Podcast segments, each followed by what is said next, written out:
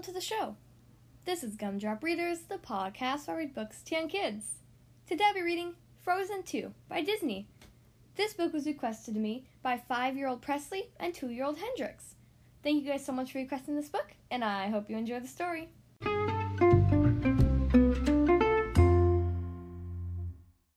Okay, here we are on page one. In the kingdom of Arendelle, Anna and Elsa loved the lullaby their mama sang to them when they were children. The lullaby was about a secret river which held all the answers about the past.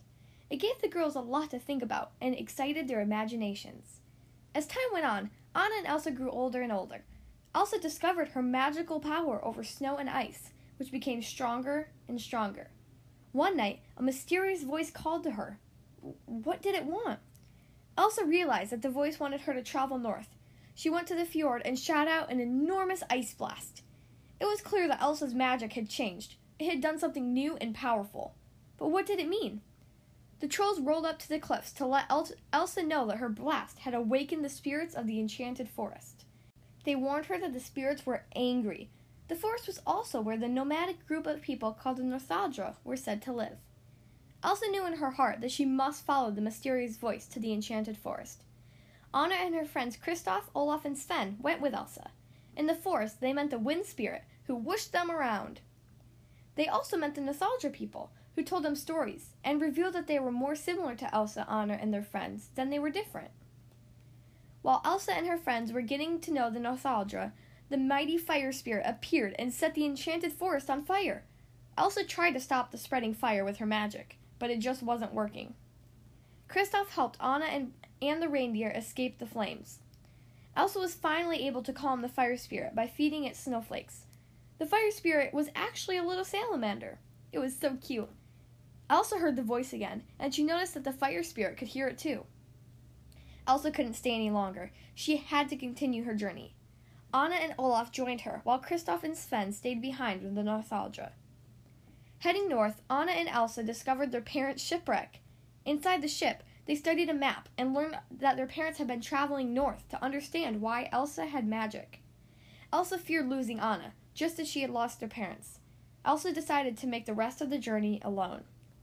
With a heavy heart, Elsa formed a boat made of ice that scooped up Anna and Olaf and carried them safely away. Anna and Olaf protested, but there was no way they could stop the boat after Anna accidentally steered it towards the sleeping earth giants. Anna and Olaf kept quiet as they passed them. More determined than ever, Elsa reached the next part of her journey, the Dark Sea. Now she just needed to cross it. The Water Nokk reared up from the sea and tried to stop Elsa. After a fierce battle, Elsa and the Water Nokk realized that their powers were equal. A mutual respect formed between them. Meanwhile, Anna and Olaf's journey continued into a cave, where an ice sculpture appeared in front of them. It was a signal from Elsa. The journey had answered some of the Queen's questions. Elsa had finally arrived in the north. The voice that had called her now quieted to a whisper, and she realized that, it, that it had been within her all along. It had guided her to discover her inner peace. By working together, the sisters were able to restore peace and harmony to the land at last. The ends.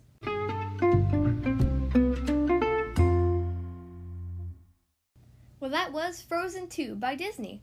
I hope you guys enjoyed that story. Again, thank you so much to five year old Presley and two year old Hendrix for requesting this book. It sure was a fun story. If you would like to choose the next book to be read on the Gumdrop Readers podcast, then you can send me an email, including your name, your age, and your book request. Ask an adult to help you send your email to gumdropreaders at gmail.com. Again, the podcast email is gumdropreaders at gmail.com.